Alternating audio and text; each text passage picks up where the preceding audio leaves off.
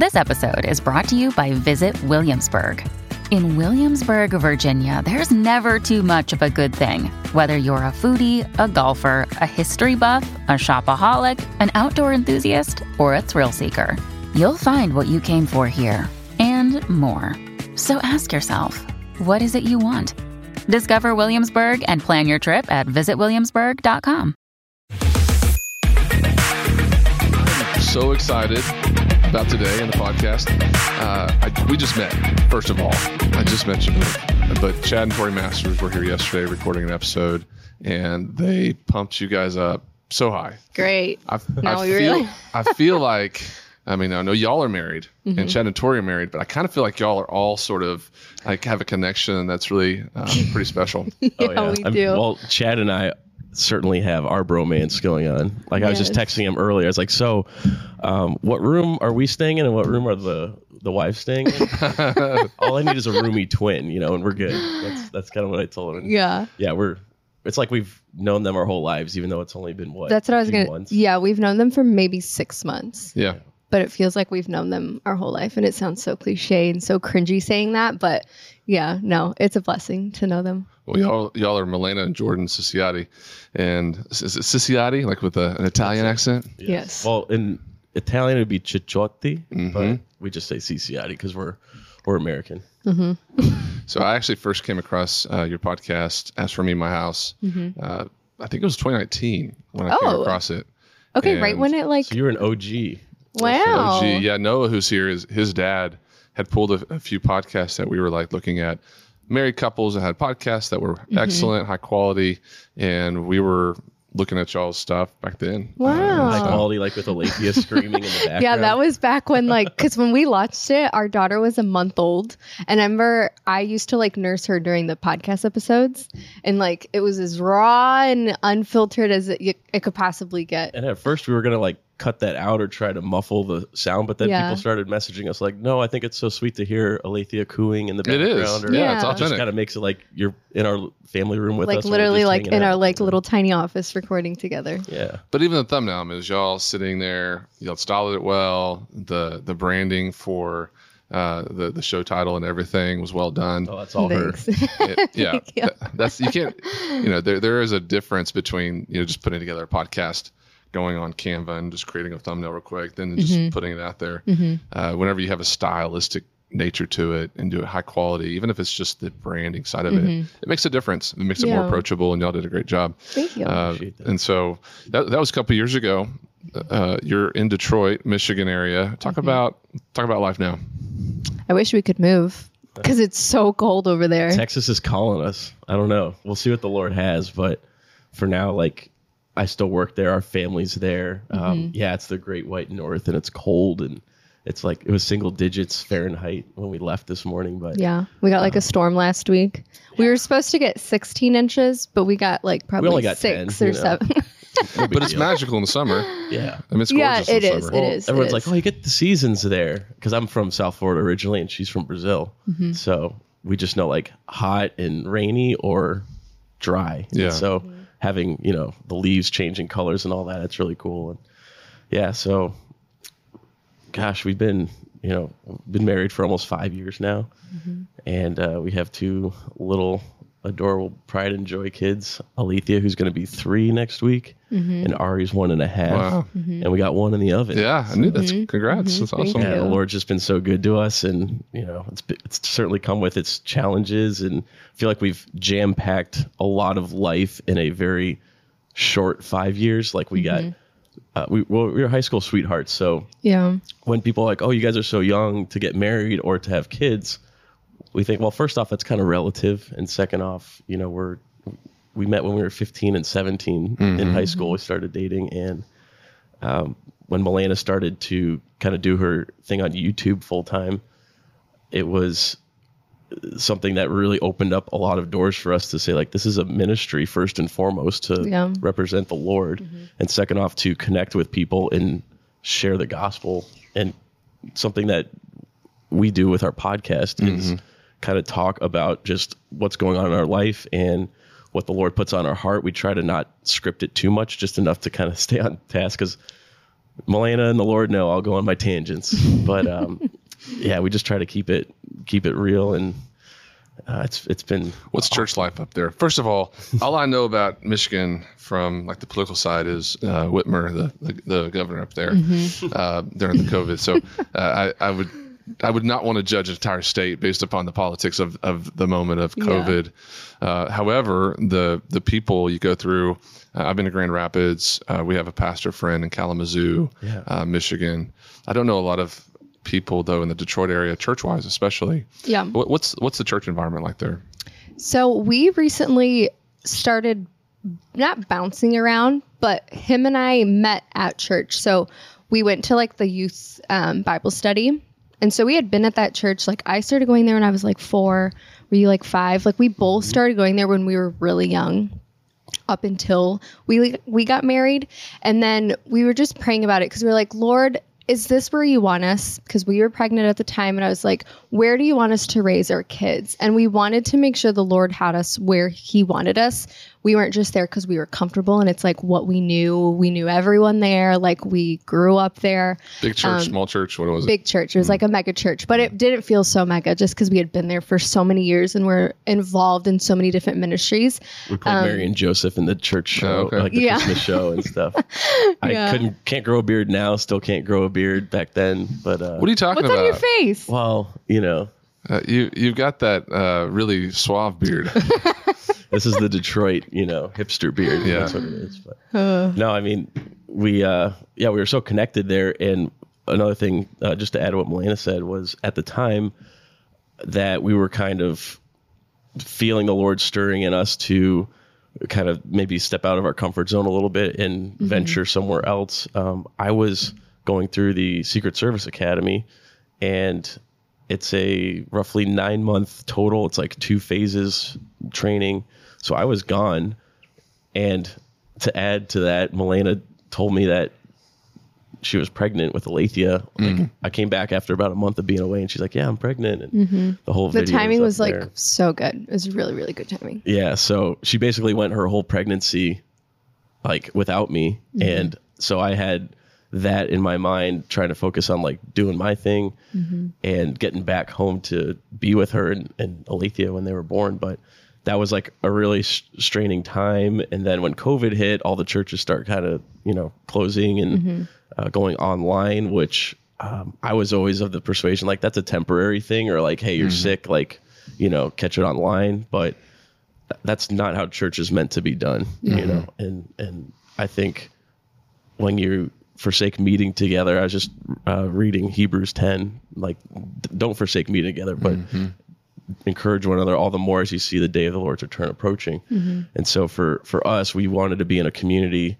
of a church family that was encouraging and strengthening one another in in community and fellowship. Mm-hmm. Mm-hmm. So we started praying and we said lord we're we don't want to be comfortable like Milena said we want to be obedient. So wherever you're leading us we want to we want to be open about that and and receiving that. So we bounced around. Like Milena said we kind of tried out this church and there's a little bit smaller church nearby that I guess had some internal drama going on. We we don't even know all the details not our business but ended up they kind of ended up splitting and we started praying and asking the lord to just open up the door again we're like just started getting into a like I know. oh this we is a finally, great church and now I finally now got the starting to- kids to, like stay at like the mm-hmm. kids center without mm-hmm. crying the entire time. Like they went, Which is a well, they huge both- accomplishment. I know they both went and stayed, and then the next week we got hit with this news, and I was like, okay, Yeah.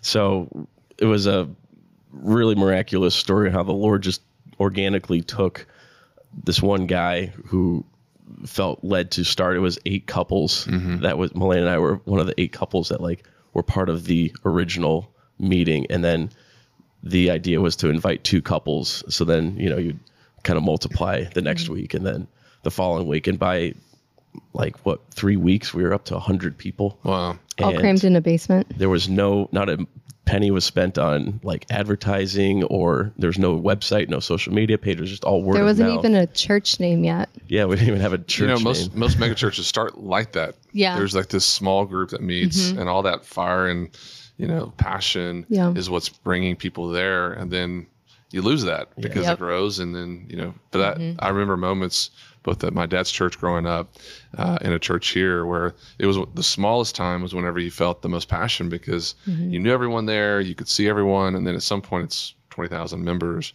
and you mm-hmm. lose some of that Yeah. Mm-hmm. which is still good because it's ministering more people, but Yeah. then it's hard to have that community feel to it. So y'all are in the fun time of of, of church and that in that environment. The getting married young because y'all were twenty two and twenty. Is that right? Yes. Yes. I, I was twenty when I got married. Okay. Um, that was 24 years ago. Wow. So uh, it's been a long time. But I remember being 20, getting married, starting a journey. But my wife and I, we lived uh, in Amarillo for two years and then moved to the Metroplex. And we were pretty close. But, uh, you know, the military, Secret Service side, how did that affect you so early on in the marriage? Oh gosh. It was so hard. But because we had been married for six months before you left, that was like essentially what our marriage was founded on. And I feel like we've slowly started to kind of like unpack. And it's funny because I was just thinking about this the other day of like how little we knew about marriage back then, which is so obvious, but we felt so confident in ourselves. Um, but I feel like we're slowly still like unpacking some stuff that I feel like I've had to work through because I couldn't depend on Jordan because he literally wasn't there. And so and that's like so contrary to what a marriage should be. Like you sh- you are one together. Like you should be depending on each other.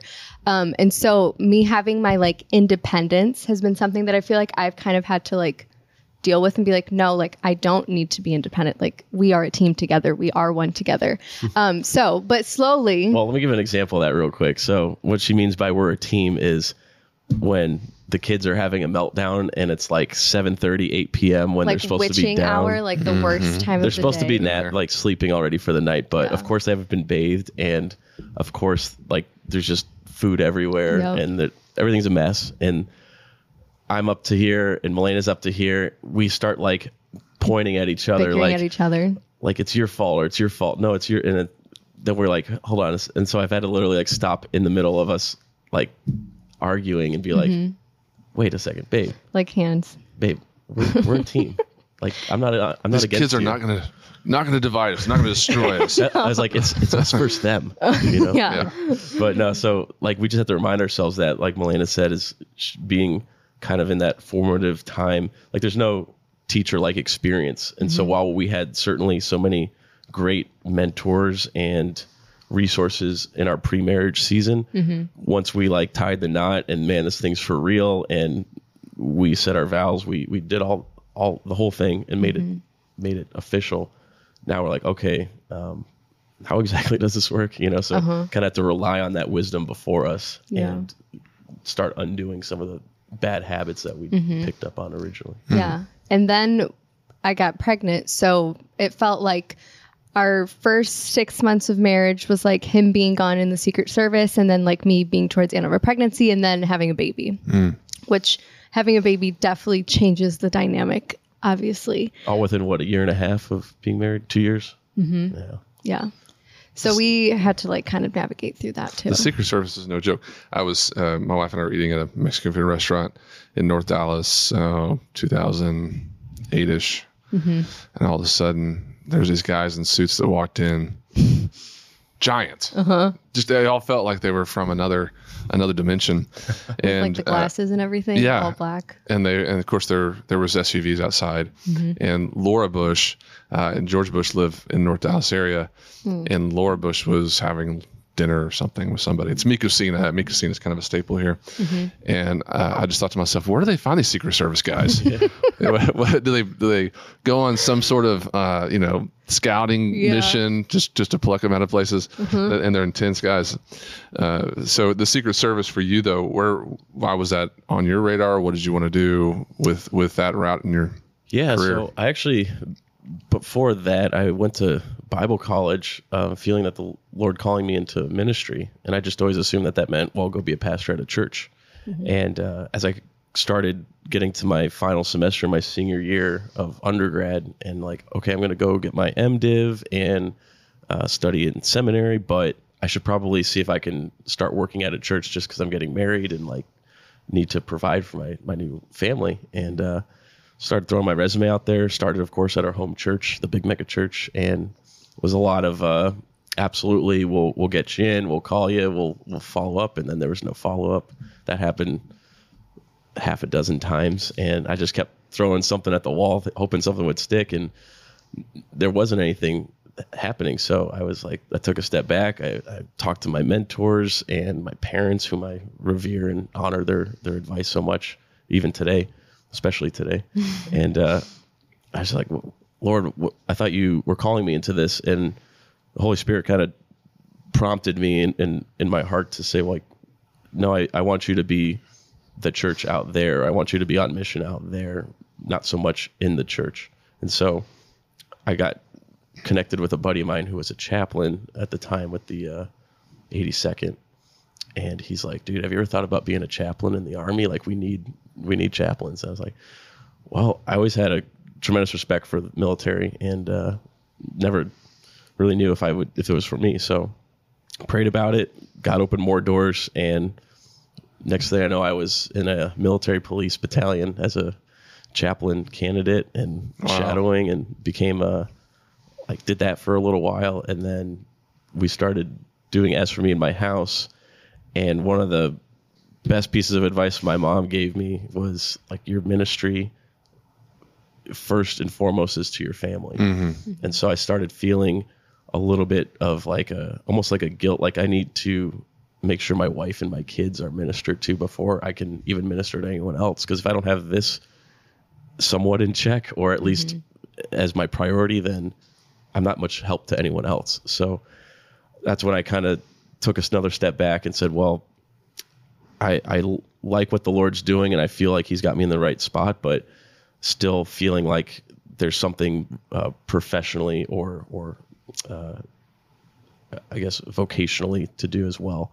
And uh, my father was in law enforcement. He just retired, and uh, he's like, "You ever thought about you know being an agent? There's a lot of uh, was he was he in a, in a federal agent? Okay, yeah. So he uh, he's like, there's a lot of people in law enforcement that need. You can almost like act as a chaplain, and I think you'd make a good agent. This, that, and the other. I said, yeah, I'll pray about it and see see what the Lord does. So. Mm-hmm. Secret Service needed a lot of people, and uh, I guess they were pretty desperate because they hired me really quickly. And uh, I was like, "Sweet, I guess I'm a Secret Service." Okay, but now. it's not easy to get into it either. I mean, I would. There's a process. It is difficult. a very intense process. Yeah, there's a process. I mean, they.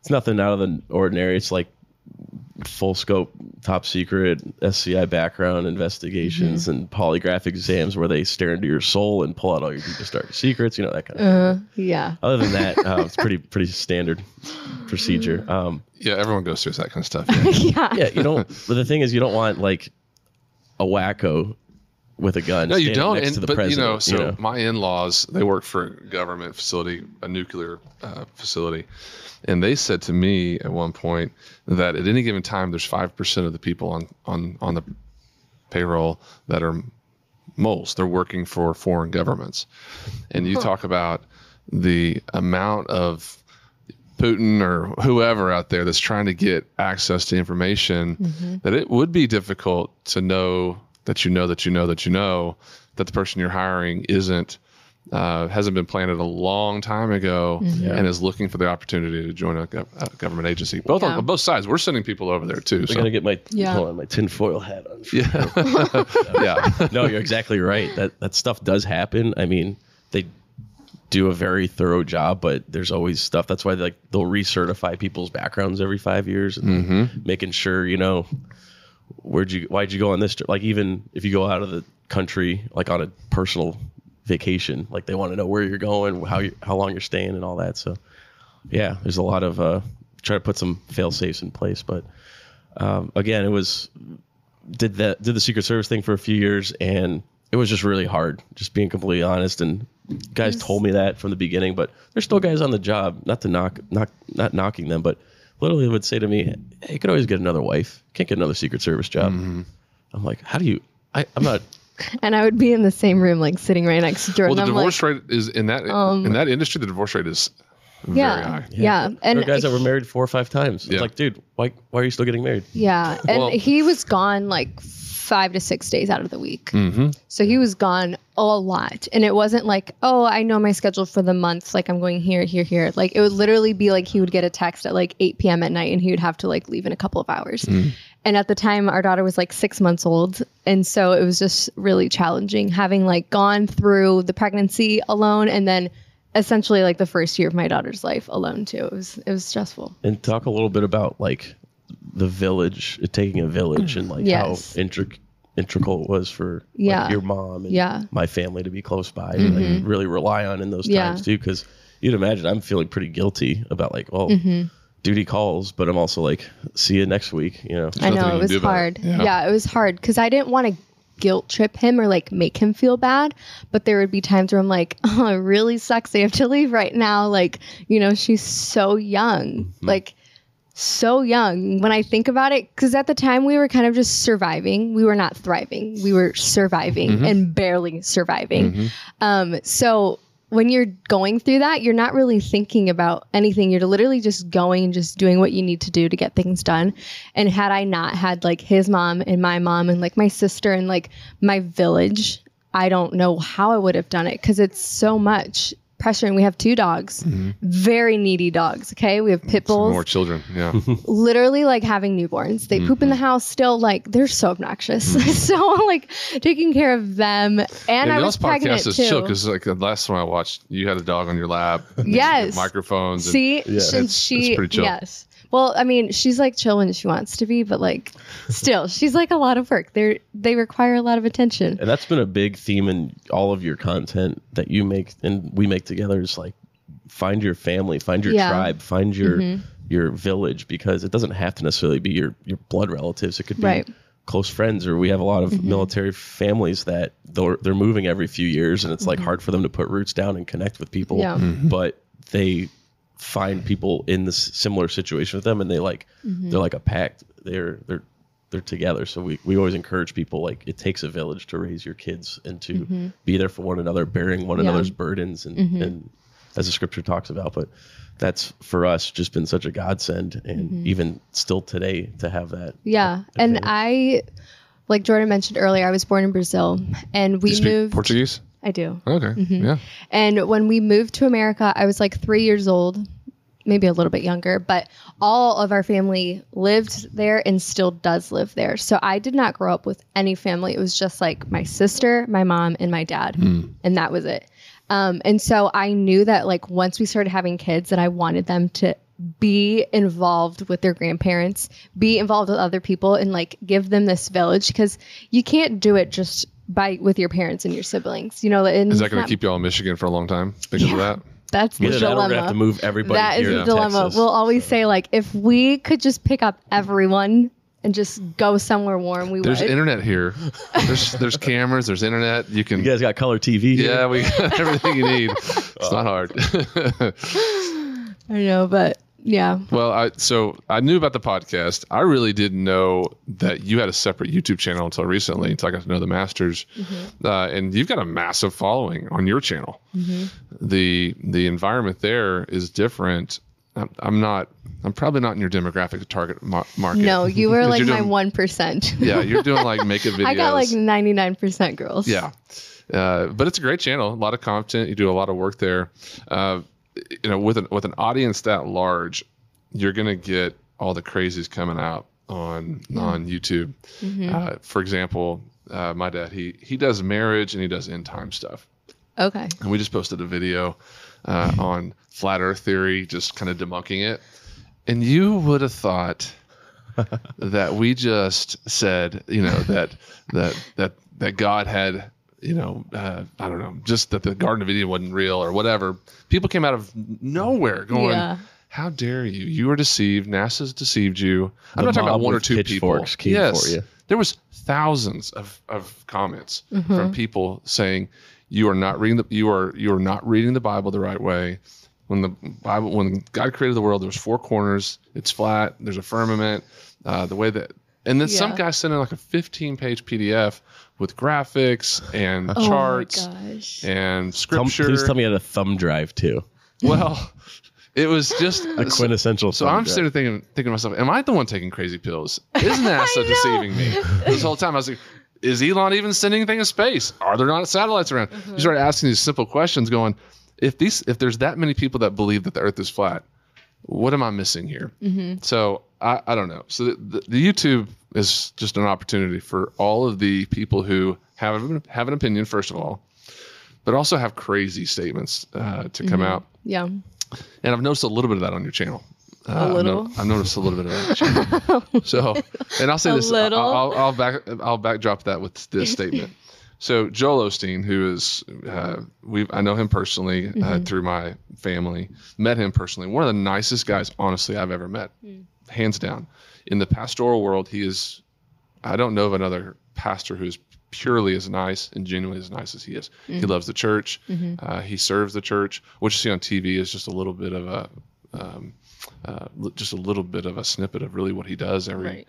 every weekend at Lakewood and all that. Mhm. People just hate on him all day long, and I don't like it because I know him personally. It's the Mm. same thing I, I would say like with y'all is I know y'all now a little bit better, but through Chad and Tori and just getting to know your ministry, Mm-hmm. you're good people. So when people make comments, it's it's irritating because they don't know the, the real person. Right. They're seeing just a uh, a little bit of time on a on an internet channel. Yeah. So talk to me. About, I try not to look at any comments on our social. Sometimes you have to. Yeah. So how has that played into the the universe that you've created? Yeah. I I was just to the point that you were making. I feel like it's really easy to like dehum what's the word I'm saying? Dehumanize. Dehumanize it. someone. Yes. Because it's like, oh, they're like on my screen just like other people I see on commercials or like they just think you're not a real person, you don't have real feelings, like it's just a show, it's not real life and like what you're saying is just like scripted because that's what people are so used to. I feel like e- even though YouTube has been around for a while, like vlogs and stuff, like people like actually taking you into their home is still relatively new. So I think people are still kind of under the illusion that things are scripted or like there's this like whole scene set up, but in reality it's not. It's like literally mm-hmm. I am posting what is going on in my life. Like I am pregnant, so I will post about being pregnant. You know, it's not like okay, in this season you're going to be pregnant. Like it's the it's the, No, it's real uh, life. You know, Yeah. yeah. So I feel like people easily come out of the woodworks and come out of nowhere because it's like they just they have a lot of stuff to say and because you're only seeing such a small glimpse it's so easy to judge those like 10 15 minutes and be like well if that's how this person is in those 10 15 minutes that's how they probably are 24 hours of the day and it's like no no not at all there's like so much else that goes on or like just like sitting down and seeing people makes you remember that they're human and they like have feelings and stuff so yeah Well, I want to encourage you just to push through it because there's a lot. Of Oh, I am. Yeah, and I know you. You probably don't pay attention to some of it, and you shouldn't. yeah Uh, My two cents on that too, just to compliment Milena, is I have a principle where I will never post or text or put something out on the interwebs Yeah. that I would not say to somebody face to face. If I can't look you in the eye and tell you the exact same thing that I've written out in some scroll paragraph, I, I mm-hmm. wouldn't do it. Mm-hmm. And I think that just for me is a personal conviction, but something I do, especially whenever you know the mob comes for Milena and and crucifies something that she says or does or whatever. You, there's there's never winning with the mob, so you can't ever like you know. You never win. so never. you just kind of stick mm-hmm. to yourself, and you you mm-hmm. you might be humbled and ask the Lord to work on you, but yeah f- for me when I see things or kind of how I w- react is I just I'm really trying to discipline myself in the Lord to pr- have have prayer be my first response to these people. Mm-hmm. Mm-hmm. Because knowing what Milena just said is they don't know the real you. They just think that it's some they, they think you're you're in in hu- not human because of you posting a video on social media. Mm-hmm. And so that gives them free grounds and reins to do whatever like like the coliseum with you or whatever. But i try to i don't want to be double standard in in my thinking. So i try to apply that same thing to that comment like there's a person behind this comment there's Right. there's a for whatever reason that they feel that they need to do this. Like, what's going on in their life? What what are they That's they? what I was gonna say. Like the quote, like hurting, uh, like hurting people hurt others. It is so true. And if you don't think it is, just hop on the internet for a second. Yeah. You know, like there's no way that someone who is content and the Lord is like living through them would do stuff like No, that. So you true. really just have to pull back and be like, how could I, in my response, show them the love that they so desperately need? Mm-hmm. Um, Share about some of the messages that you heard from your mom and Melanie. People reaching out to them. Oh yeah. So I the Lord like really put on my heart to not address the stuff, but just kind of When you need mealtime inspiration, it's worth shopping Kroger, where you'll find over 30,000 mouthwatering choices that excite your inner foodie. And no matter what tasty choice you make, you'll enjoy our everyday low prices, plus extra ways to save, like digital coupons worth over $600 each week. You can also save up to $1 off per gallon at the pump with fuel points. More savings and more inspiring flavors make shopping Kroger worth it every time. Kroger, fresh for everyone. Fuel restrictions apply. Another day is here, and you're ready for it. What to wear? Check. Breakfast, lunch, and dinner? Check. Planning for what's next and how to save for it? That's where Bank of America can help. For your financial to dos, Bank of America has experts ready to help get you closer to your goals. Get started at one of our local financial centers or 24-7 in our mobile banking app. Find a location near you at bankofamerica.com slash talk to us. What would you like the power to do? Mobile banking requires downloading the app and is only available for select devices. Message and data rates may apply. Bank of America and a member FDIC. Talk about a lot of what was going on. And it was like a hundred percent just like the Holy Spirit speaking through me because I was using words I don't use or like being all fancy and stuff. And I was like, it's just like before the Lord was just like, I was so into his word that he really, it was amazing. But, um, with after that video came out, a couple of people actually ended up messaging me that had created like drama videos about me hmm. and apologized. And they were like, I thought I was doing the Lord's work, but it was not the Lord's work. And I feel so convicted and I am so sorry. And it was like, whoa, what? Like, I did not expect that at all. And this was like, I've just been in the season of like contentment. Like, I'm okay that people are going to come after us because they forever will. Like, they came after Jesus, they literally crucified Jesus this is no nothing new here. So I was content with all the drama staying and continuing getting worse. Like I was the Lord put such peace in my heart and such joy in my face that like I just didn't really care. You know, it's kind of like I'm so sorry you feel that way, but like the Lord is really calling me to do this and the only person that will cancel me is the Lord. So until he tells me that he's done with this ministry, then I'll stop. Yeah. Not the people. Well, the truth is that means you've arrived. That that, that Feels level. good to be here. Well, it, uh, it's just, just Feels the really truth. good. I mean, if you, if you have if you've gotten to a certain level where people are paying attention to your ministry, talking about it, picking it apart, whatever, it just means Right. you've gotten to the to the size where you're reaching more people than ever, and so you're going to have to, you know, eat Mm-hmm. Yeah. the meat, spit out the bones, well, kind of thing. and the enemy attacks those who are glorifying God and expanding His kingdom. So I'm not threatened by the enemy. It doesn't mean and I don't want anyone to misunderstand to think that we're above reproach or anything, or that you know No. the Lord hasn't humbled us in ways because He certainly has, Yes, and, and yeah. will continue to because we're we're still flawed and and being sanctified, but Mm-hmm. at the same time, um, we know when like we need to own up to things, and when Yeah. we just like you said, just need to like push through and say this is an attack or this is not warranted or this is completely fabricated and Mm-hmm. I'm not going to apologize for it. And I, it reminds me of a uh, how how my posture and Malaya's postures, how we desire to be whenever facing opposition like this. Reminds me of a clip of uh, Jocko Willink during a podcast. Somebody asked him a, a, a email question like, "What if uh, somebody like challenged you to a fight or bumped into you at a bar and like was like trying to be all tough and like macho and kind of outman you?" He's like, "Oh, if I accidentally like cut someone off or uh, accidentally bump into somebody and spill their drink, or it's like, hey, hey, my my bad, dude. Hey, can I buy you another one? Oh, I'm so sorry, I didn't see you there. Like, you're talking. This dude is like, he could kill you eight thousand ways with Yeah, a, exactly. with a paper clip.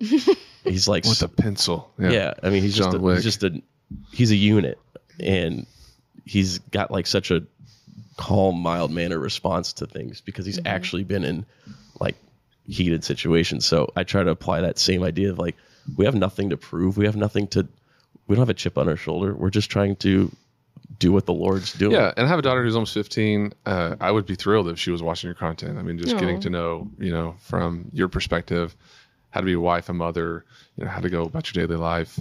Uh, there's people on our team. Shout out to McKaylee from a social media team. She uh, she's the one that introduced us to the Masters originally, and and, and also brought you guys into the fold.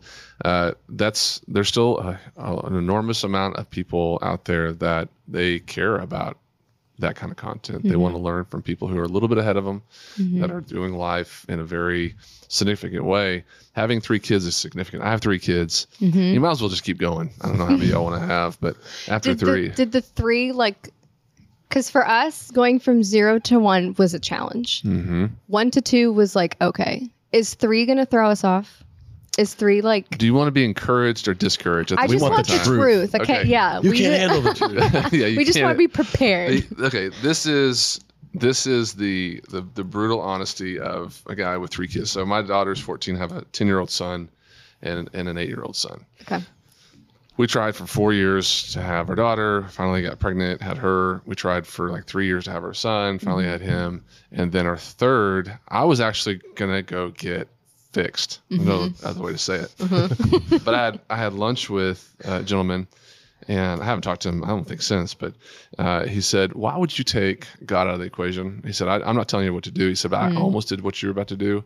And if I didn't, I would, there's two of our kids that I would not have if I Wow. didn't, if I did what you're about to do. And I, and I was like, What are you saying?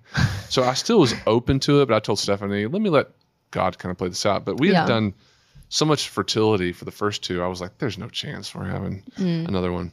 Well, we got pregnant right after that. Wow. That- I hear stories like that all the time, like the miracle, mm-hmm. like never in a million years. But I just told Stephanie I don't know how to se- know how to I don't know how to have sex because we were like on a rhythm. It was Wait, like come home at lunch.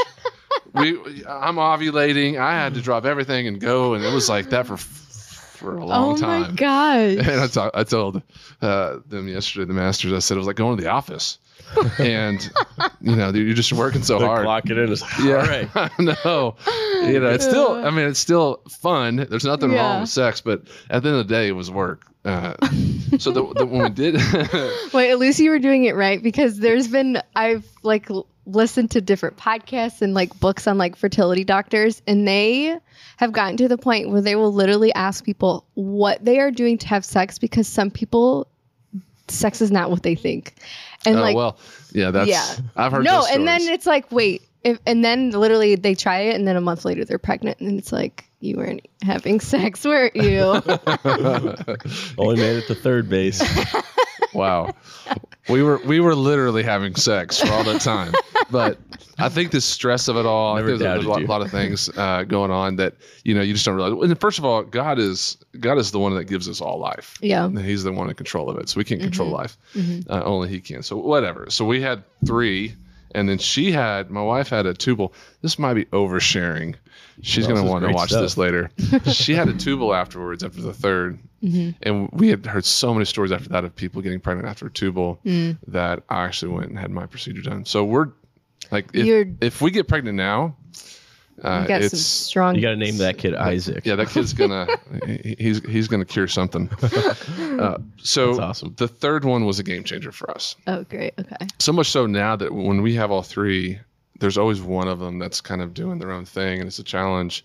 If I go down back down to one kid, which in the beginning felt like one kid was, you know, a, a, a challenge. Mm-hmm. Now it's like a vacation. I don't, I don't even, I don't even care where they are. It's like mm-hmm. they're, it's so easy with one kid nowadays. Mm-hmm. You're not worried about it. Yeah. That first one you micromanage. With the second one, the first one's getting away with a little bit more. You're focused on the second one. By the time the third one comes around, that third one, bless their hearts, it's it's like okay, you're on your own for a while. we we've learned for the first two that what what will what will keep you alive. We'll just keep you there. And uh, but he's he's he's fun. The third one's fun. Yeah. I don't know that I could do any more, but I wouldn't want to have any less. Yeah. But I would say that it's it's not easy from a parenting perspective because Okay. there's uh, if if for your two kids you'll have now, y'all could each spend time with them, the quality time. Yeah. It's like with my boys, a lot of times I'm with with them, and I really have to make purposeful time to spend one-on-one time with them. Mm-hmm. Uh, my daughter's in volleyball, my son's in football, my other son has stuff going on. So it's just it, there's a lot going on. It's Yeah. awesome. We love our family, but from a time management perspective, you got to get serious. Yeah. I remember telling Elena when we first got married, I I realized how selfish I was mm-hmm. when I had to now think of someone else before me, and then when we started having kids, it was you, even you don't have the choice. it was that compounded. You're like, mm-hmm. now I'm in charge of this. Like I and my my buddy that I work out with is going through the same thing. He just his his daughter's like two months old, and this dude is like sleeping beauty, needs to get his eight hours, and like he's just he's wasted if he doesn't get eight hours of sleep. And I'm over here like four hours. Wow, like I almost feel like Elf. Like I got a full forty minutes, and I had, to build that rocking chair, you know. But um, Yeah. yeah, it's just one of those things where you, what you're sharing about, you know, like my kids are involved in all these different volleyball, football. I remember my parents looking back now, like so involved in putting everything of themselves to the side so that my brother and I could be like their their main focus. So that's encouraged me to do the same now with Milena and with our kids and to like be more sacrificial, self-sacrificial uh, because really I get joy from seeing them thriving. So, Yeah. Well, different seasons. I mean, when you have them so young, I, I noticed uh, you had pinned a toddler video throwing tantrums on your channel. Whenever you have them that age, it is a little bit more of a, it's a different kind of challenge. Now, when, when you have a daughter who's 14, um, goes from being a physically demanding job to emotionally demanding job. Yes. And girls, no offense, but girls have a lot of hormones We sure around that do. age. And the boys are much more simple. We have to talk to them. Hey, you can't say nuts, butts, uh, all that stuff all the time. And well, I'm curious with your daughter, your how has that dynamic changed over the years with you? Because I'm even seeing that with our daughters, who's almost three, going on 18. Literally, she, like, yeah. She's sassy. She talks back. She's like the sweetest thing. No, she's, she's like a sour patch kid. First they're sour, then they're sweet, then they're sour Uh-huh. again somehow. but like it's just this back and forth. But how's that in your experience been to see kind of that more physical to emotional and, and the spiritual, of course, woven through all of that Mm-hmm. in your experience? Yeah, it's been good. She's uh, they're all at a Christian school here in, in Grapevine. Uh, they they're in church. We go to fellowship church. They're all in church. Uh, they all serve. They've all been saved and baptized. All of our kids. So they're very very much committed to uh, biblical stuff. We try to instill the faith side of it. But but kids these days are facing so many new challenges. So for my daughter and I, we're we're built a lot more alike. So I love her and we have a great relationship. But as she's kind of gone through puberty and gotten into those high school years, the conversations are different.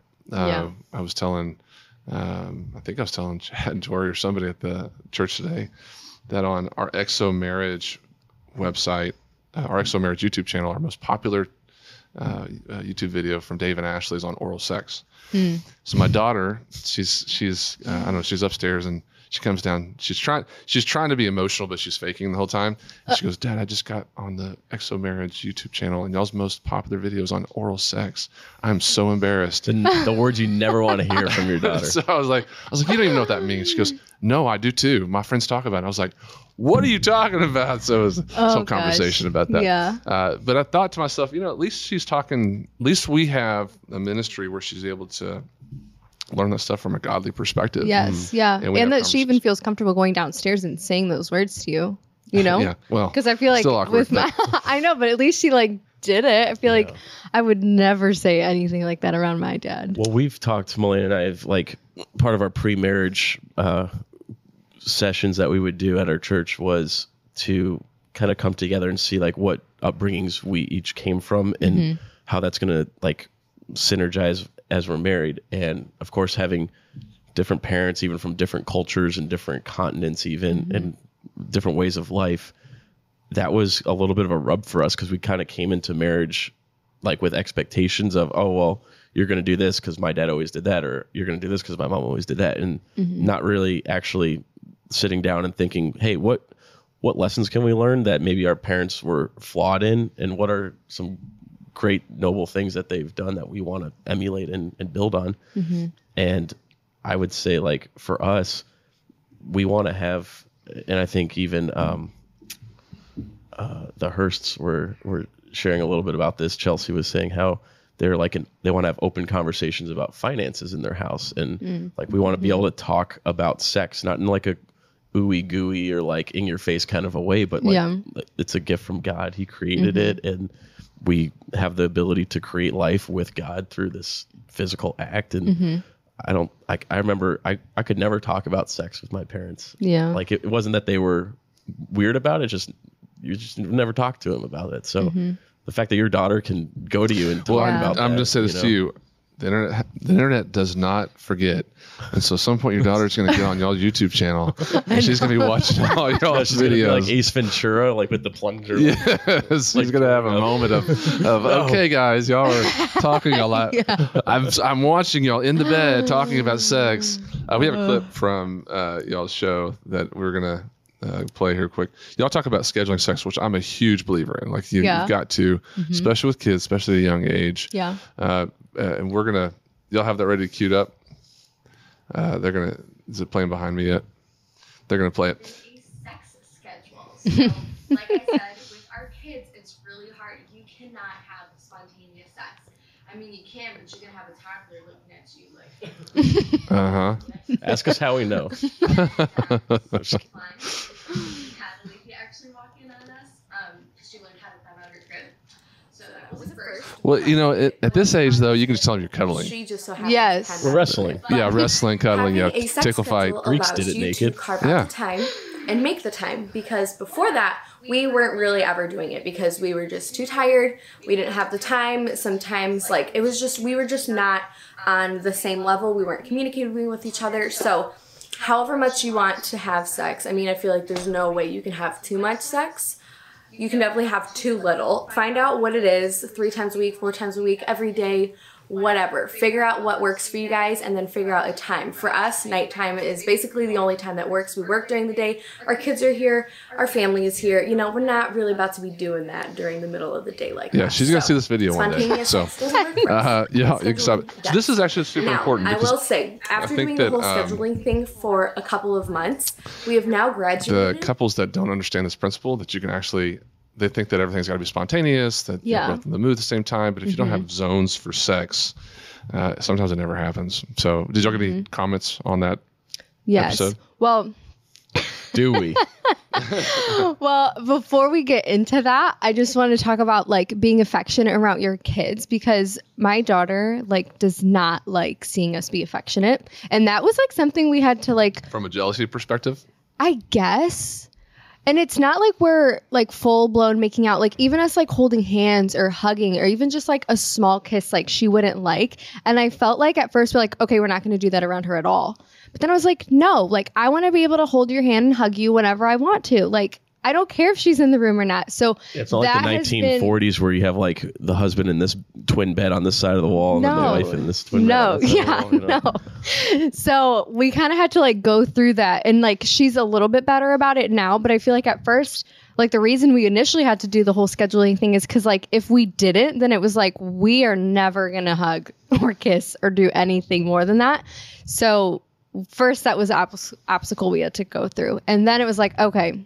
So we're definitely not doing it enough, and we definitely need to. So how are we going to do this? Because it's if you know that like today's sex day, like great, it's a good day today. you can get mentally prepared for it yeah Yeah. And that's something we've talked with Chad and Tori about too. Is um, what was the uh, analogy? It's it's men are like light switches and women microwaves and ovens.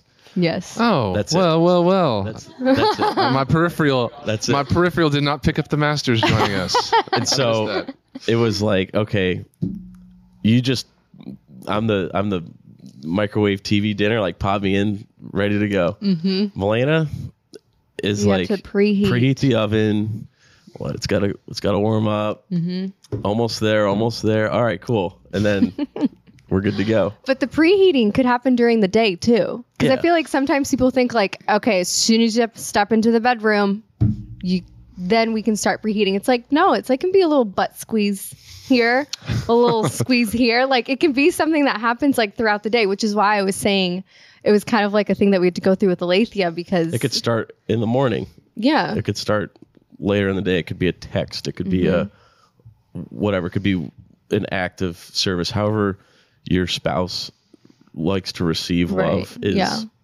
you want to like play on certain creative ways to doing that throughout the day or throughout the mm-hmm. week or mm-hmm. wh- whatever that might look like because then you're just setting the tone for later where mm-hmm. it's like okay we've been kind of building up and anticipating it. Now it's like it's time to go. Yeah, I still find this a lot that there is a, a sentiment for some women that their husband wants sex too much. And they use that as a way to make him feel weird or make him feel like he's uh, not normal. yeah, Uh, guys, pretty much, I told Stephanie, I was like, I, I mean, we can go in the, the, the back warehouse of this the store we're in. I don't care. We'll go anywhere.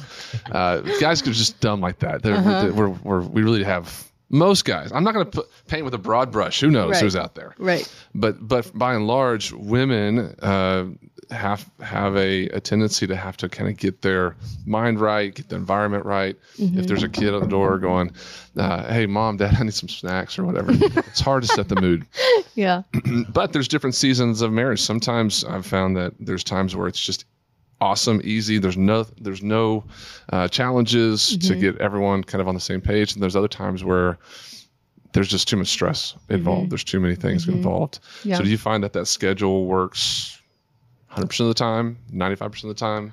Well, that was something I was going to say. Like, we're not doing that anymore. That's because how old is that? That was probably like a year ago.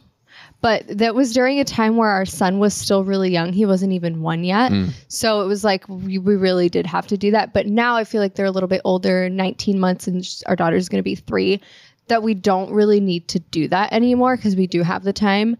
Um, but then our daughter recently started sleeping in our bed. So then it's like, okay, well, guess we're gonna have to go downstairs. Like we gotta get more creative with it. So I feel like happened last there's there's different challenges Yeah. with that. could have could have could not have That's real talk, guys. Yeah. There, there's no there's no way around it. You got to find time to do it, and Yeah, sometimes do. you just got to go with what you got. Yep. and then, and also to that point, like so another thing Chad and Tori said was, like if we're arguing mm-hmm. or s- something one of us said really ticked the other one off, and that could have been earlier in the day, and it's like, Yeah. dang it, just trying to just trying to get in the mood, and now it's completely like spoiled. Mm-hmm. They're they're like, if you're upset, like have sex because a lot of times the the physical connection will bring forth the emotional and and further connection that you can kind of mend things up better. And I was like, yeah, let's try that. honey." Yeah, Jordan was really excited. 'Cause I'm really like- excited. I'm like, I I can I can get over things quicker, I think, than yeah. Morena. Yeah. But it's certainly uh it's certainly something we've seen has has rang true for us too. Mm-hmm. Well, I know being transparent's hard, but I know that a lot of people uh, will learn from that and be encouraged by that. And a lot of people have questions about how they do um, connect on busy seasons with kids.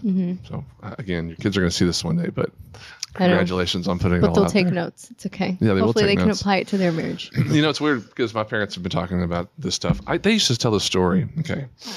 They would say, Hey, we go walking in the morning. They were talking about scheduling sex. Mm. They go, We would go walking in the morning, we'd come back all sweaty, and we would go in the room, lock the door. The kids were getting ready for school, and they would, because we were old enough, my sister was old enough, my sister would drive to school, would go, and then that's when we would have sex. And I, they said this at a seminar one time, and I was like, I remember y'all walking in the door, sweaty, and now I have a mental image of you guys walking in the door. That's scarring for some kids. but now, fast forward, I'm, Yeah. we're talking about the same thing, my wife and I. Uh, so it's full circle, and you want to show ki- your kids the the right way to have a marriage, get Yeah. started, have sex, all that stuff. Uh, but there is a period of time where they'll be like, you know, with the plunger, gagging it over. yeah. I'm so excited this is your first time to Texas. Yes. Me I did too. not realize that, and this is your first time as well. No, I've been here many, many times. Okay. Yeah. Can you you can't talk about that? It was all Secret Service stuff, Homeland of- Security. Yeah, most of it was. Yeah. Are we being monitored right now? Is Joe Biden listening to my phone calls? I don't know. I don't know what he's listening to or not listening to these days, but that was my former life. So we had we had a, uh a girl on staff here that her husband was way into IT, but he knew a lot about the dark web, Mm. and he said it's real, and you don't want to go there. Yep. Yeah, Is that true? it is. We have Should I be nervous right now? What? do- tell me what I don't know, and tell me if I should get off the grid. well. Let me see. What can I tell you that I won't have to kill you after? Okay. Well, no, I mean there's there's a lot of we do have like dark web task forces that'll work with state and locals, and it's I mean it's anything. It's like it's a free mark open market there. You can buy everything, um, and so obviously that It's poses like a very problem. disturbing stuff, though. Yeah, I mean the stuff with um, Operation Underground Rescue, and uh, I know Tim Ballard. He was an HSI agent, and uh, he was on a human trafficking group, and that's very closely tied with the dark web and and all that like tracking and stuff. I know it happens. It's just at this point, I'm like, I can't outsmart these people and their technology, so I'm going to trust the Lord to provide what He needs when He needs for mm-hmm. me and, and what I need in the moment. But uh, hopefully, it doesn't have to come to like me I'm getting the paranoid. family off. I. I pretty much assume at any point in my time of day, somebody's monitoring me. I got a camera somewhere, mm-hmm. or my phone's listening to me. I have a boring life anyway. you know, we have Life 360. I don't know if y'all do that with your family, but Yeah. you can track everybody. Mm-hmm. yeah, The- Probably back in my college days, I wouldn't have wanted that. Mm-hmm. But now it's like, okay, well, I'm going to going to work, going to school, whatever, for picking up kids. It's a boring life. If if some dark web person wanted to track me, Yeah. You know, it's like chloroform. you call me if anything happens. Huh? I'll be here. You call me. I will. I will call you. Yes. Something breaks. I'm on the next flight. Okay, good. I need that. I need that in my Rolodex. I have uh, a few uh, buddies that were in uh, SEALs, and those guys are intense. You talk about SEAL stuff and their their level of commitment, but what they can do to uh, to you as a as a human. Those guys are those guys are tough, mentally tough, physically tough as well. So I respect I respect your game. Hundred I, I percent. respect what, you're doing, and and uh, but yes, please always just tell me if I'm if, if I'm a, if I'm on a radar of somebody, some uh, terrorist group that's trying to hack my account or my Bitcoin. Chad and I want to know if our Bitcoin's being uh, hacked. That's what we want to know. Man, it's all decentralized, and it's even hard for law enforcement to like actually get a, a handle on because it's all you know. A transaction happens, it's like you can reverse it, or you know, it's just But there's so many there's so many countries through cybersecurity trying to hack into all of our systems on a daily basis. I always think like there's so many cases because actually a lot of people don't know Secret Service is very involved with like financial crimes. That's actually how they started. Well, boring history lesson was like all the counterfeit currency that was going around right after the Civil War, where you kind of have this uh, split from North and South, and there's like some states are printing their own money and like circulating that, and then they're trading with other states. Like, oh, what's this? Oh, we'll do our own too. And so uh, Lincoln like basically enacted a uh, a law for the Treasury to have a law enforcement arm to regulate and stop all this counterfeiting going on. So we still actually retain some of that, but it's all a lot of it's gone now digital or um, electronic with like card and, and ID theft and all that bank fraud. But um, crypto, especially, is like Secret Service had one of the biggest cases um, out of Chicago. Of I think there was a wallet of over a billion in crypto that was all illegitimate and using for all kinds of like uh, criminal funding. So wow. yeah, it's Is this the most recent one? The the Department of Justice that, that busted that? so there's a little rub here with the alphabet boys, as we call them, Uh-huh. FBI, HSI, DEA, Secret. like they're all the alphabet boys. So Secret Service did it, but of course the bureau comes in and they have to take credit for it. Got it. So Got it. We we got you. We I see you. that's how it, that's how it happens. So we got to try to play nice with everyone, but um, that's yeah. It was originally Secret Service agent. Then everyone wants in on the case. Like, nope, this is mine. You can co-case it. So, but yeah, Wow. it's crazy. There's so much of it that that we just don't know. And I always, I'm always of the mindset of like, if these people doing stuff illegally and for criminal profit would actually put their skills to good, like think how how much different like that'd be a game changer if they could actually and sometimes they will like they'll flip and they'll, they'll be like all right uh, you caught me and i don't want to go to prison for the rest of my life so yeah i'll help you and like teach you guys stuff on Amazon Prime right now. Reacher, have you watched it yet? Mm-mm. You need to binge Reacher. Like you are, you're you are Reacher. You're like strong, but his uh, the whole storyline is about counterfeit money. His brother was in the Homeland Security, and Reacher's kind of like I don't know. Just watch. it. It's awesome. It's good. Have you watched Blacklist? So the Masters are talking about Blacklist. Oh, yeah. I can't tell you what I'm watching because it's on HBO and probably nobody would, would, know. But uh, it's a really good show called Succession that I'm enjoying right now. But the uh, I just said it. It's on HBO. Succession. Yes, I'm watching that. But I also just watched uh, uh, Reacher, which was really good. Okay. So the last thing I want to talk about is we're y'all are in town for our conference, XO conference, and this is our biggest conference of the year uh, Yeah. that we're doing. We go back to back. We go uh, from Dallas to Houston, and both are, are really large conferences. This is the first one that we do of the year, and it's Valentine's weekend. So we have uh, 3,000 people come in. We have over 300 churches that are going to be simulcasting it. We've got Chad and Tori on stage, going to be doing some MC stuff as well. Uh, so talk to me about the conference. This is y'all's 1st I guess, experience really with XO. Yeah. Talk about a little bit of your, your what you're expecting, what you've Yeah. heard. Yeah. Um, the last time when Chad and Tori came, we hung out with them like straight off like the plane. They had like just gotten done with the We conference. surprised the them at last the one. airport. Yeah.